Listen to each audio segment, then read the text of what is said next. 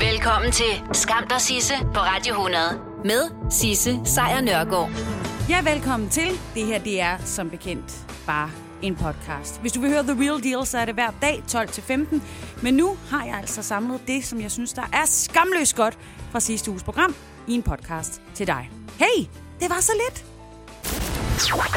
Skam dig, Sisse på Radio 100. Det var lørdag, at det blev officielt. Joe Biden bliver den øh, 46. Amerikanske præsident. Dermed så tabte Donald Trump. Men Trump har på ingen måde erkendt det her. Hele weekenden er gået med golf og afvisninger af, af sandheden. Nemlig, at han ikke fik de stemmer, der skulle til.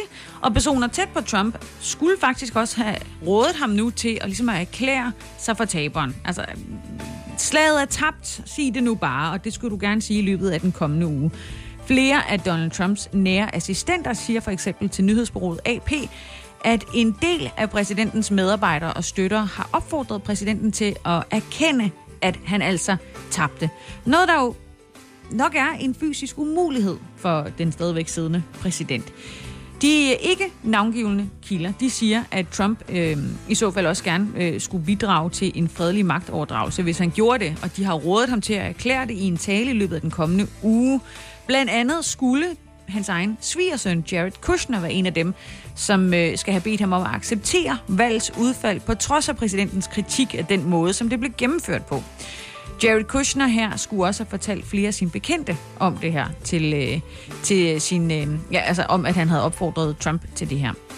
Så er der CNN, nyhedsmediet, det amerikanske nyhedsmedie. De rapporterer på baggrund af en anonym kilde tæt på sagen, at Trumps kone, altså første dame Melania Trump, hun også skulle have opfordret sin mand til at trække sig. Hvilket jo på ingen måde svinger med, hvad hun skrev på sin øh, Twitter-profil søndag aften dansk tid. Der bakkede hun ham øh, op 100 hun skrev, det amerikanske folk fortjener færre valg. Alle lovlige, ikke ulovlige stemmer bør blive optalt. Vi må øh, beskytte vores demokrati med total gennemsigtighed. Men privat, der skulle hun altså ifølge CNN's kilde have givet en helt anden mening til, til kende. Og samtidig så mener andre i kredsen omkring Donald Trump også, at han bør fortsætte kampen for at få omgjort de her valgresultater i flere delstater. Øhm, det er for eksempel Trumps egne sønner og hans advokat Rudy Giuliani, som er med i den her gruppe. De øh, hæpper på, at han øh, kaster sig over den her sag. Øh, Giuliani har angiveligt lovet Trump at fremskaffe beviser for, at der var valgfusk, men han har ikke rigtig lige haft noget konkret at henvise til endnu. Øh, Trumps egen øh, valgkampsstab har indtil videre øh, heller ikke fået meget af at forsøge at få startet retssager omkring valgsforløb i flere delstater. Og øh, i, i lørdags der indkaldte Giuliani amerikanske medier til en ny udendørs pressekonference, men heller ikke der blev der ligesom fremlagt nogle konkrete beviser for, at der reelt set er sket valgfusk.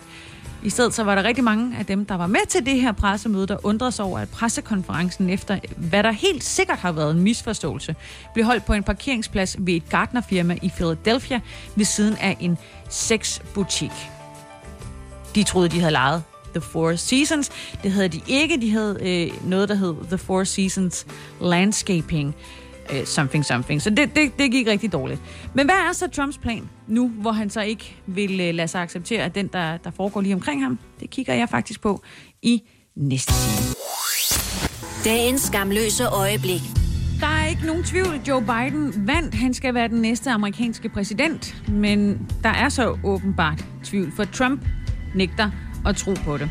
Indtil videre så har dommer afvist Donald Trumps anklager om valgsvindel. USA's medier kalder Joe Biden den valgte præsident, og de kalder valget for afgjort. Og i øh, Trumps egen inderkreds, der skal både hans svigersøn og hustru faktisk have rådet ham til at ligesom erkende, at han havde tabt. Så nu vil Trump tale med, eller retter, øh, han vil nok tale til de mennesker, som rent faktisk gider. Og lytte til ham, de mennesker, som er ligeglade med, hvad der er for nogle beviser, de mennesker, som altid giver ham ret. Han vil mere eller mindre kickstarte sin valgkampagne en gang til. Ifølge folk tæt på ham, så planlægger han en runde af de her rallies, altså de her store valgmøder, hvor han så vil fortælle om de igangværende retssager, som, der, øh, som han har sat i, øh, i gang. Det oplyser i hvert fald øh, Fox News over for sin mest øh, trofaste vælger, der er Trump nemlig ret sikker på, at de ikke har tænkt sig at, at sige som domstolene og medierne, eller som den tidligere republikanske præsident George W. Bush, eller W. Bush sagde i aftes. De kommer ikke til at kræve beviser.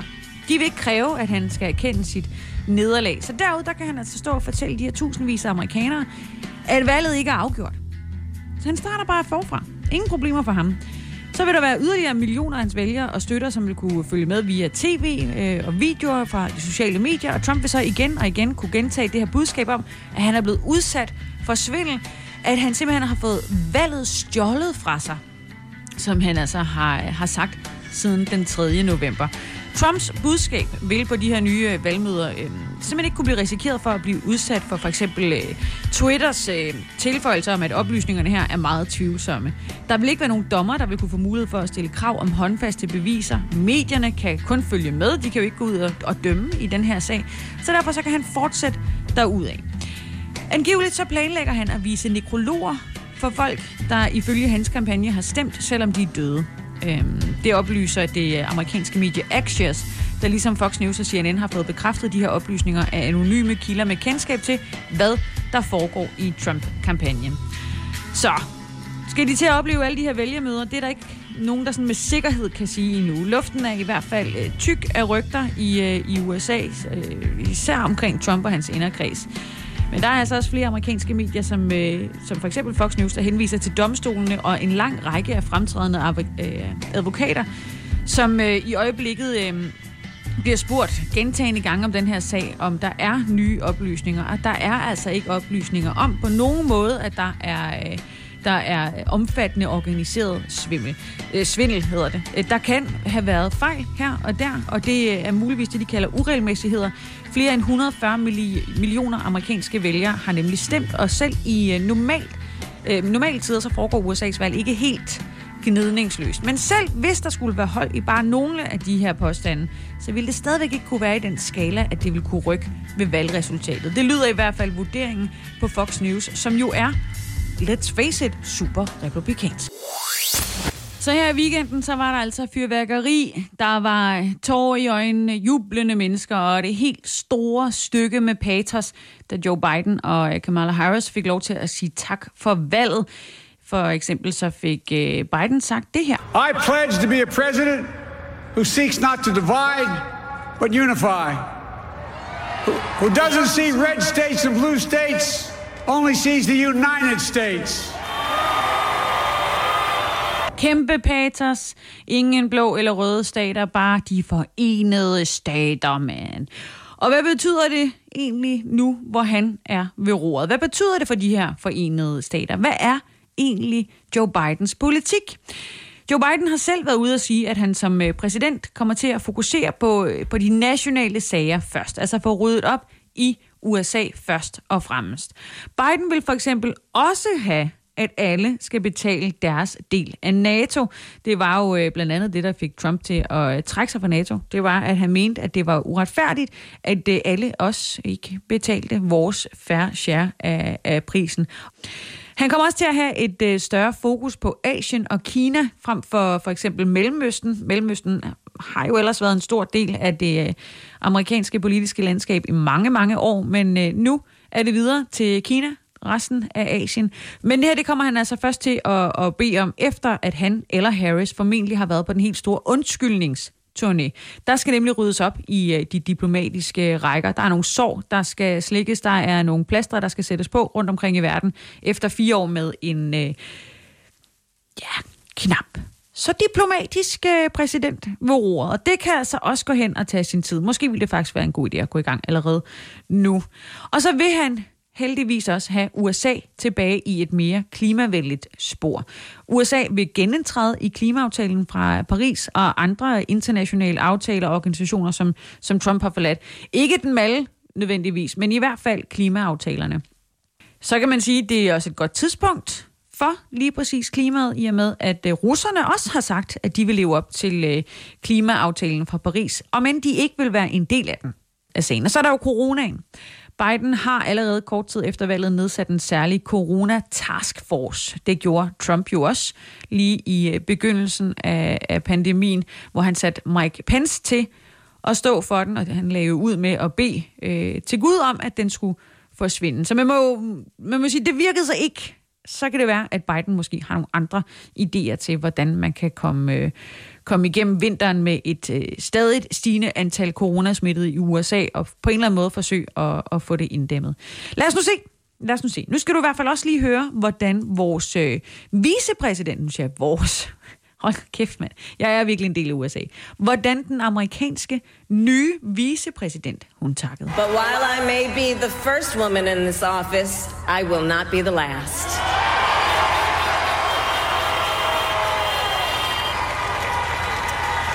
Because every little girl watching tonight sees that this is a country of possibilities. Skamløse fornøjelser. Normalt så ser man øh, Freja Bea Eriksen som øh, model. Hun er øh, forsidemodel herhjemme på rigtig mange modemagasiner. Hun er også øh, ude i hele verden. Hun er sådan en af dem, man kalder en, en slags topmodel. Og øh, hvad gør man så, når man på et eller andet tidspunkt måske ikke ser så, øh, så frisk ud, som man gjorde for 10 år siden? Jamen, så debuterer man som skuespiller, og det er præcis det, der sker for Freja Bea Eriksen. Det gør hun nemlig i en øh, kommende svensk Netflix-serie, som hedder Clark. Faktisk er hun ikke den eneste dansker i serien. Øhm, der er også øh, musiker og skuespiller Amalie Brun med på den her rolleliste. Og alt det, det kan man altså læse om i en øh, pressemeddelelse fra Netflix. De skriver ikke lige noget om, hvad øh, Freja og Amalie kommer til at skulle spille i den her serie. Men de fortæller lidt om, hvad det er for en serie, vi kommer til at kunne se dem i. Fordi Clark er baseret på en, øh, en svensk forbryder. En fyr, der hedder Clark Olofsson, og hans selvbiografi. Den hedder Hvad fanden var det, som hände? Eller hvad fanden var det, som hände? Og det skildrer hans øh, liv fra hans yngre dage, øh, over hans kriminelle løbebane op igennem 60'erne, og så frem til i dag. Han er blevet dømt for narkohandel, morforsøg, overgreb, tyveri og adskillige røverier. Både i hjemlandet, Sverige, men også her i Danmark, hvilket har sendt ham bag trammer i over halvdelen af hans liv. Altså en god, god tid til at få skrevet lidt på sin, øh, sin bog. Og det er jo det, han har gjort. Det er den, der bliver filmatiseret. I 1970'erne gav han øh, anledning til betegnelsen Stockholm-syndromet i forbindelse med et fejlslået øh, røveri i Stockholm, og han har lige siden øh, bibeholdt positionen som den kendiskriminelle, der narrede hele Sverige til at forelske sig i ham, nøjagtigt som han ønskede det. Det skriver Netflix i hvert fald om den her serie. Det lyder skide spændende. Og øh, det er også gode skuespillere, der er på øh, fra Sverige. Det er for eksempel Bill Skarsgård, som er søn af den svenske Hollywood-stjerne Stellan Skarsgård og bror til Alexander Skarsgård, som kommer til at portrættere Clark Olofsson her i, øh, i den her serie. Ja, så har den også i øvrigt øh, skrevet og instrueret af Jonas Åkerlund, som måske mest er kendt for at have lavet en lækker musikvideo til Lady Gaga og Beyoncé's monsterhit Telephone. Men det er så en anden side scene. Når den her den skal ses, det ved vi ikke, men når den skal ses, så er der noget, der tyder på, at vi i hvert fald herhjemme er i, øh, i gang med at gøre helt klar til den store øh, film- og, og seriesæson, som vinteren jo er. Øh, vi har handlet øh, udstyr, som øh, aldrig før ser det ud til. Det kigger jeg mere på lige om, øh, om lidt, og så skal jeg selvfølgelig nok give et heads up, hvis jeg stadigvæk er her til den tid, når øh, premieren øh, nærmer sig på den her svenske serie, der altså hedder Clark, og som har øh, danske, mod, den danske topmodel Freja øh, Bea Eriksen i, øh, i en rolle af en eller anden art, og den danske skuespiller og musiker Amalie Brun i en, øh, en rolle. Bauhaus får du nye tilbud hver uge. Så uanset om du skal renovere, reparere eller friske boligen op, har vi altid et godt tilbud. Og husk, vi matcher laveste pris hos konkurrerende byggemarkeder. Også discount byggemarkeder. Bauhaus. Altid meget mere at komme efter. Er du på udkig efter en ladeløsning til din elbil? Hos OK kan du lege en ladeboks fra kun 2.995 i oprettelse, inklusiv levering, montering og support. Og med OK's app kan du altid se prisen for din ladning og lade op, når strømmen er billigst. Bestil nu på OK.dk. Hej skat. Hey mor, jeg har lige fået en kontrakt i mit arbejde. Gider du læse den igennem for mig? Jeg synes, vi skal ringe til Det Faglige Hus. Så kan de hjælpe os. Det Faglige Hus er også for dine børn. Har du børn, der er over 13 år og i gang med en uddannelse, er deres medlemskab i fagforeningen gratis. Det Faglige Hus. Danmarks billigste fagforening med A-kasse for alle. Du vil bygge i Amerika? Ja, selvfølgelig vil jeg det. Reglerne gælder for alle. Også for en dansk pige, som er blevet glad for en tysk officer. Udbrændt til kunstner. Det er jo sådan, at direktør Conradsen, han ser på mig. Jeg har altid set frem til min sommer. Gense alle dem, jeg kender. Badehotellet den sidste sæson. Stream nu på TV2 Play. Skam dig, Sisse, på Radio 100. Russerne kæmper hårdt mod coronasmitten i de her dage. Russiske læger fortæller om, at deres patienter dør som fluer på intensivafdelingerne. Op imod 90 procent af deres patienter, som ender der, de ender i en kiste. Der er endda læger, der kalder det her for italienske tilstande, men øh, virkeligheden er helt anderledes, fordi øh, Rusland har for længst overgået Italien. Det afslører i hvert fald nye dødsstatistikker, der er offentliggjort af Ruslands statistik. Det er det, der hedder Rostat.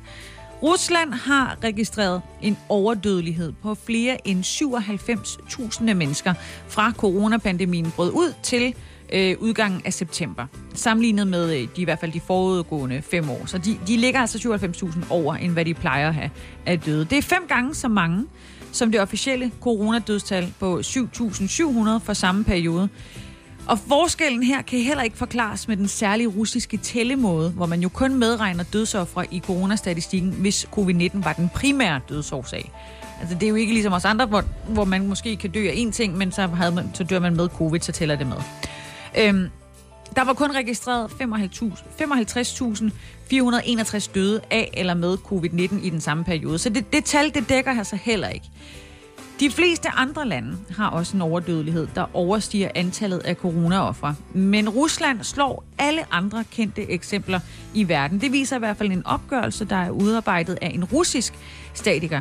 Øh, undskyld, statistiker hedder det. Øh, for eksempel så er overdødeligheden i USA 1,3 gange højere end coronadødsfaldet, mens den i Italien er 1,5 gange højere. Nogle af de værste eksempler finder man ud i de russiske regioner som øh, Tatarstan, hvor der i, øh, i sommer, i juli, døde 1863 flere end normalt.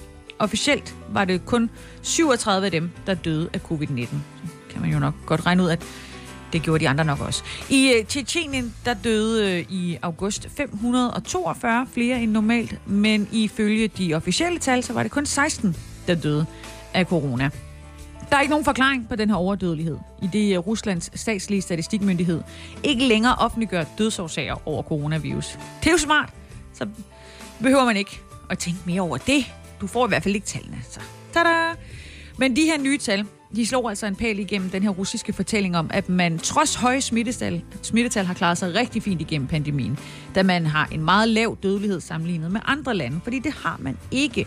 Man kan jo bare sige, at man har en høj eller en lav dødelighed, men tallene fortæller jo ligesom en anden historie. Og så er der jo også hele den her øh, anden bølge, som vi jo er i, som resten af Europa er i, og som først for alvor tog fart i slutningen af september. Vel at mærke efter de her tal er opgjort. Og siden da har antallet af nye daglige smittede og døde overgået forårets rekorder med det dobbelte til forskel fra i foråret er langt de fleste nye smittetilfælde nu ude i provinsen, hvor hospitalerne i forvejen er fuldstændig presset i bund.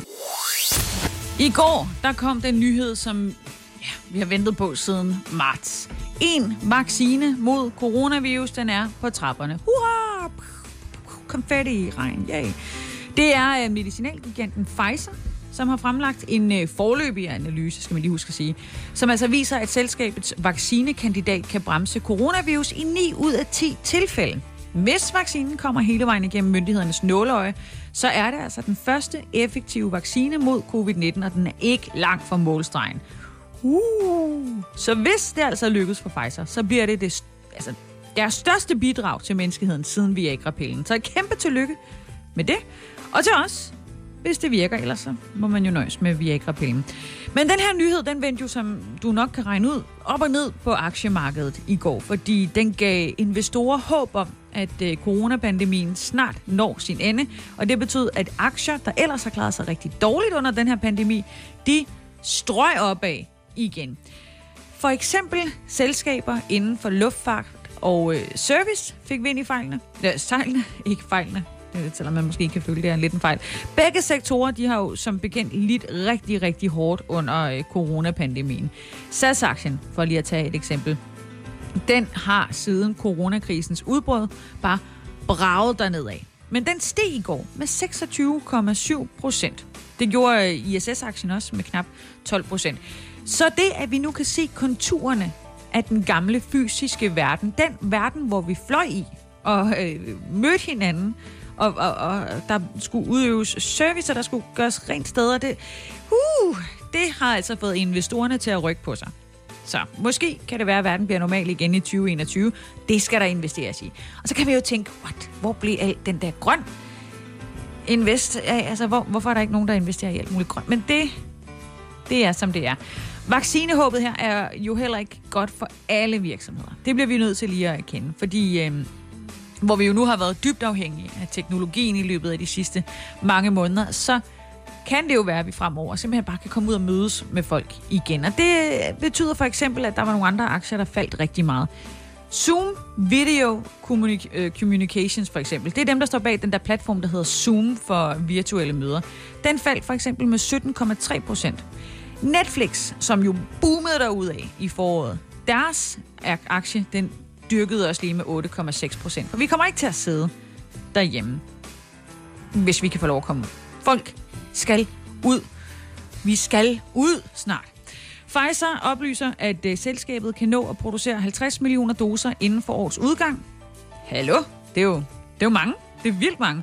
Og 1,13 milliarder doser i løbet af 2021. Skide godt. Super duper. Så mangler vi jo bare øh, til resten af verden. Vi er jo som bekendt 7 milliarder, så det, det er slet ikke nok. Kæmpe diamonds. Faktisk er der øh, på den kjole, som øh, Sofie Linde havde på under Zulu Comedy Gala, 7.500 Swarovski-sten, som der jo ikke er diamanter, men de er stadigvæk meget øh, glimtende. Og hvis Sofie Linde på et eller andet tidspunkt ude i fremtiden øh, tager sine unger med, og eventuelt sine børnebørn med ind på Nationalmuseet, så kan hun få en rigtig god anledning til at fortælle om den gang, at hun var den, der satte skub i den anden danske MeToo-bølge. Den bølge, som rent faktisk havde en effekt. Og det er alligevel ret øh, herligt. For det hele startede jo med, da hun under Zulu Comedy Gala var vært der gik på scenen og fortalt om det her. Jeg blev startet i Danmarks Radio.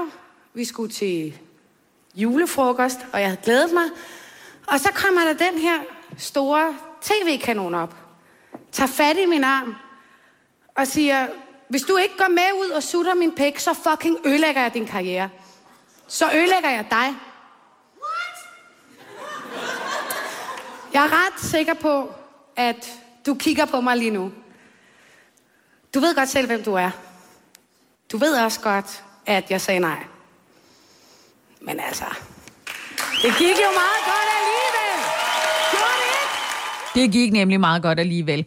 Og den kjole, som Sofie Linde, hun bar som vært den aften, hvor hun jo fortalte om den her tv-kanon, der ville svinge hende til et blowjob, den er nu kommet i Nationalmuseets varetægt. De har bedt om den, og de har fået den, fordi at den kjole kommer til at være en, øh, en vigtig lille brik af en større historie. Kjolen skal nemlig være med til at fortælle historien om den revolution i øh, køns- og sexisme-debatten, som vi altså har oplevet herhjemme de sidste par måneder, efter at Sofie Linde gav en øh, opsang. Øhm, og det er jo ikke en del af en decideret MeToo-samling øh, som sådan, men det er en genstand, der skal være med til at fortælle om, hvad der skete i 2020.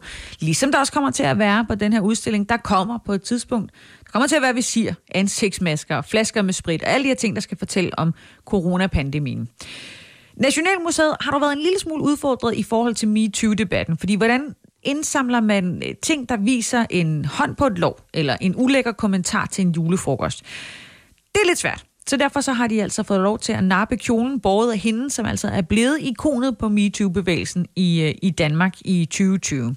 Så de tog øh, kontakt Nationalmuseet til designeren og indehaveren af kjolen, og, øh, og han sagde, det ville han gerne være med til. Så han har altså doneret kjolen til museet. Og lige nu der hænger den så på Nationalmuseet, og i gang med at blive registreret, så kommer den til at hænge flot sammen med kjoler, der kan dateres helt tilbage til 1600-tallet, inden den altså kommer op for at og, og, og vise og fortælle en øh, historie. Altså kæmpe, og så alligevel ikke, den var ikke så kæmpe, men en lille fin galakjole med 7.500 Swarovski-diamanter. Øh, Lidt ligesom et, øh, et juletræ i Tivoli sidste år. Ham, der er designer bag kjolen, det er Morten Using. Han synes, det er fantastisk, at den kommer til at fortælle øh, sin øh, historie i Danmarks historien, og han har i øvrigt også lavet flere X-Factor-kjoler til Sofie. Han har arbejdet sammen med hende i de sidste fem år, han glæder sig over, at den her tale, hun holdt iført hans kjole, har haft den effekt, som det har. Ja, så vil jeg bare øh, sige, det vil jeg også glæde mig til at se på, øh, på tæt hold. Hvornår det kommer til at ske, det aner vi jo som bekendt ikke, men øh, må ikke, det er lige om lidt. Skam dig, Sisse, på Radio 100.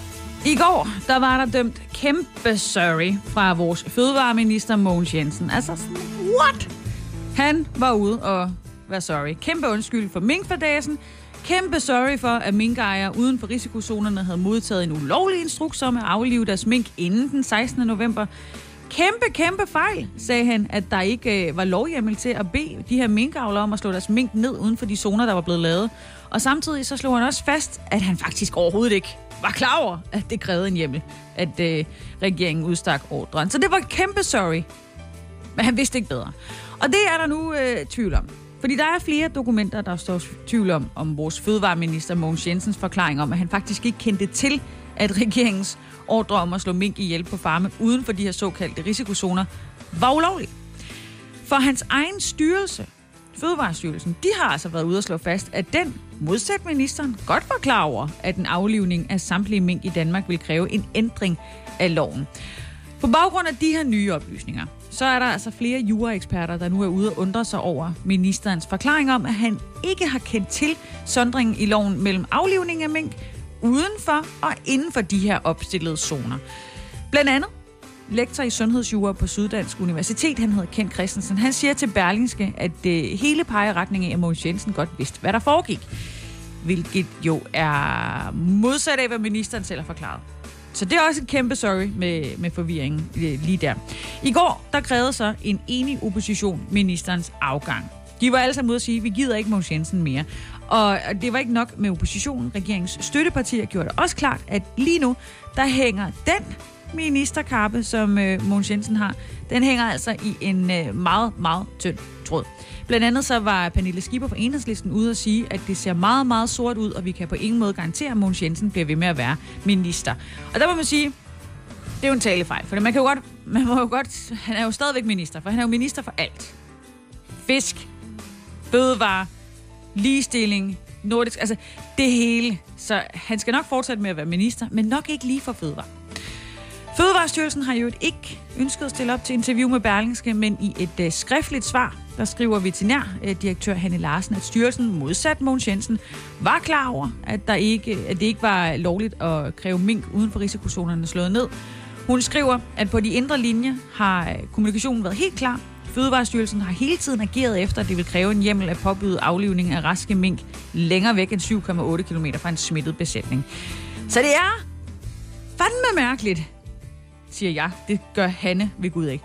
Men det er virkelig mærkeligt, at næstformanden i Socialdemokratiet, minister for alt muligt, men lige pt. især fødevare, Mogens Jensen, han ikke lige var klar over og øh, så skal vi øh, til USA, hvor øh, USA's kommende præsident Joe Biden, han kalder det flovt, altså decideret flovt, at den nuværende præsident Donald Trump ikke har erkendt sit valgnederlag. I just think it's an embarrassment, tactfully. I, I think it will not help the president's legacy. Ja, hvordan kan jeg sige det her på en takfuld måde? Jeg tror ikke, det vil hjælpe på præsidentens eftermæle. Det sagde han altså på et øh, pressemøde i sin hjemby øh, Wilmington i, i Delaware. Biden har været ude sådan og, og nedtone Trumps uvilje mod at samarbejde i den her overgangsperiode. Han øh, sagde i går, at den kendskærning, at de ikke er villige til på nuværende tidspunkt at erkende, at øh, vi vandt, det har ikke de store konsekvenser for vores planlægning, forklarer Biden. De har allerede øh, indledt overgangen, og de er godt i gang. I går kunne man ellers også høre, at USA's nuværende udenrigsminister, ham der hedder Mike Pompeo, han lovede en, øh, en gnidningsfri overgang. There will be a smooth transition to a second Trump administration. Ja, en smooth transition til en anden omgang med øh, Trump.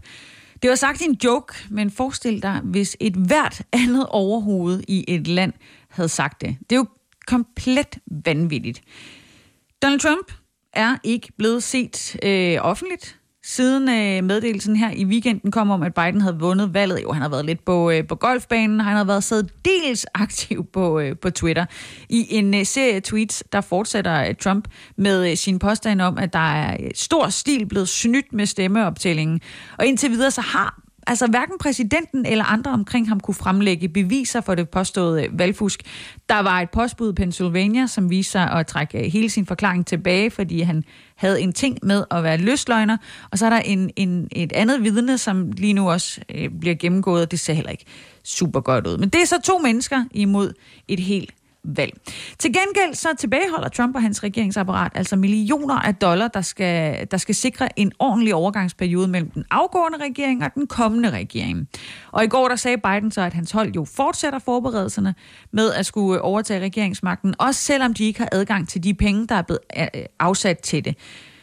Størstedelen af det republikanske parti, de er øh, stadigvæk fuldt opbakne omkring Donald Trump, som der jo gentagende gange har påstået, at der er blevet snydt med stemmeoptællingen. Øhm, han har også indgivet søgsmål ved flere øh, domstole, men han har endnu ikke fået opbakning til nogen, øh, eller fra nogen dommer. Præsidenten har heller ikke kunne fremlægge nogen præ, sådan, præcise beviser for, at der skulle være fiflet med resultatet på nogen måde. I løbet af de næste måneds tid, så venter de enkelte delstater at, øh, at øh, komme til at fremlægge de officielle resultater, og så bliver der altså stået, slået fast med øh, syv tommer søm, at Biden vandt. Skam dig, Sisse, på Radio 100 præsenterer Skamløse fornøjelser. Sådan et koldt dyk ned i noget mørkt vand, det øh, kan få blodet til at suse rundt i kroppen, og man føler sig genoplevet på alle mulige planer, når man kommer op igen. Det er noget, min øh, svigerfamilie har lært mig, til trods for, at jeg faktisk er, øh, er født tæt ved havet, vokset op nær ved vandet. Men min svigerfamilie, de kommer fra Silkeborg, og der har de sådan nogle små hyggelige søer, hvor man lige øh, dipper sig et par gange, får en snaps og sidder i sauna bagefter og taler lidt om livet. Kæmpe glæde. Jeg øh, forstår til fuld, hvorfor vinterbadning badning bliver øh, mere og mere populært herhjemme, og hvorfor at flere bådelav, eller badelav, som det hedder, de melder om lange ventelister. Men det lyder jo dejligt, og det er super sundt og alle de der ting, og sager, men det er ikke uden risiko, når man kaster sig i vand, som er lige omkring frysepunktet. Det øh, understreger kystlivredningschef i Trykfondens kystlivredning, Anders Myrhøj. Han siger, at der er mange gode ting ved vinterbadning, men man skal huske, at man udsætter kroppen for et enormt chok, og det skal man selvfølgelig være klar over, så man kan tage sine forholdsregler. Og de forholdsregler, dem har de selvfølgelig allerede skrevet ned for dig i tryk. Det er jo Trykfonden. Så, hallo. Øh, først, så skal du være realistisk omkring dit helbred. Vinterbadning har øh, en masse gavnlige effekter på sundheden, det er helt klart. Men det er for os dit blod til at pumpe ekstra hurtigt rundt i kroppen, og det kan give problemer, hvis du for eksempel har et svækket helbred. Så hvis du på nogen måde er i tvivl, om du skal begynde at vinterbade, så spørg din læge. Du skal også tænke over, hvor øh, og hvordan du går i vandet. Du skal undgå at hoppe i vandet. Det er ikke godt. Øh, så får kroppen det helt vildt. Gå i stedet for i langsomt men gerne kontrolleret i for, for eksempel fra en stige, så du lige kan nå at give din krop en lille, lille tip om, hvor iskoldt det er, det du har gang i. Der kan stranden jo have en udlempe, øh, en ulempe, fordi der kan det jo være, at man skal gå langt ud, før man kan komme under. Og der kan man altså både blive svimmel og få krampe eller blive utilpas, inden man overhovedet kommer under. Og så er der bare langt ind til land. Så hvis du er ny i vinterbadning, så find et sted, hvor der er en badestige eller en, en badebro eller et eller andet, eller et havnebad frem for en flad strand, så du undgår lige præcis det. Det er optimalt at bade i en klub, hvor man møder øh, andre gavede folk, som både kender området og måske effekterne af vinterbadning rigtig godt. Og så er der jo også bare de fem gængse baderåd, som man lige kan kaste over, inden man øh, kaster sig i, øh, i havet. Øhm, hvis ikke du har en klub, eller du har et hav af mennesker, så prøv som minimum altid at have en makker med, og følg øh, baderådet om at læse vinden og vandet, fordi det kan gå lynhurtigt galt, og så er man altså rigtig udsat, når man er i et iskoldt hav eller et stykke vand, og man er der alene. Hyperventilering, det er den sidste faldgruppe, som, øh, som Tryk gerne vil have, du lige holder øje med. Det her kolde gys kan godt gøre vejrtrækningen hurtigere. Kunsten er at holde vejrtrækningen i ro, uanset hvor koldt det er. Altså dybe, dybe indåndinger, stille og roligt. Fordi når vejrtrækningen den bliver hurtigere, så går man lettere i panik, man tænker uklart, man får måske vand i munden, og så, det så drukner man. Så det skal du også øve dig i. Træk vejret. Og så ellers bare husk at have en snaps med tilbage efter. Ikke undervejs, tilbage efter. Så kan du faktisk klare alt. Det var bare et lille tip for mig også. Det er ikke sikkert, at øh, sundhedsmyndighederne mener det samme, men det er bare rigtig dejligt med den snaps bagefter. Skam dig, Sisse, på Radio 100. Med Sisse Sejr Nørgaard.